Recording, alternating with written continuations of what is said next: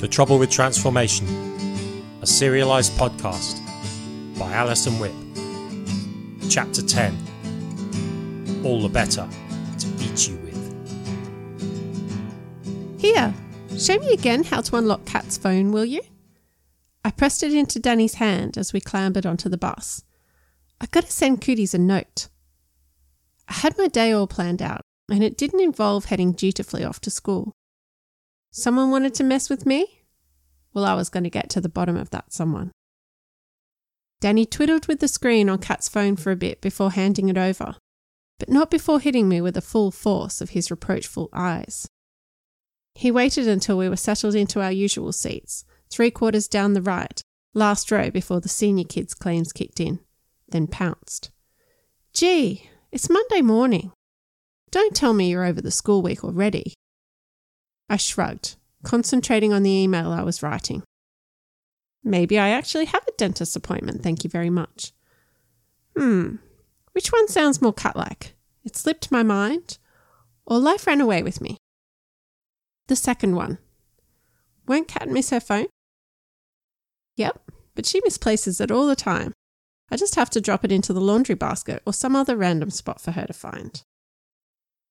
Evil, but genius. The corner of Danny's mouth lifted. You going to tell me what you're up to? I will. Later. A high pitched scream carried over the morning chatter.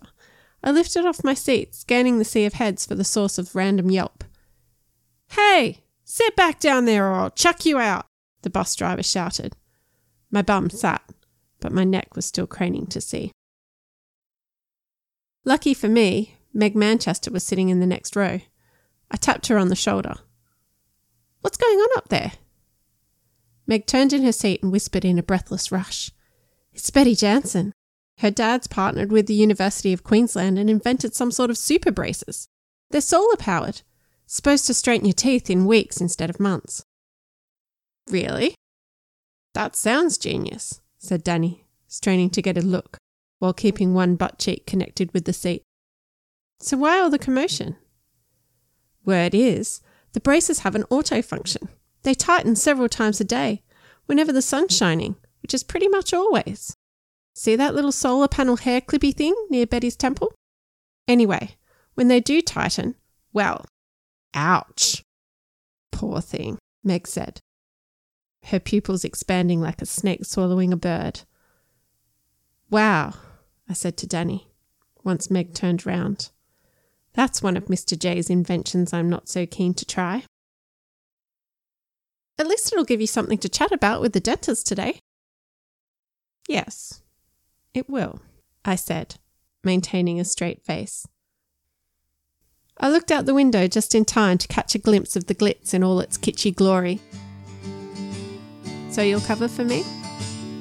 Yes, but I want details. Trust me, you'll be the first to know.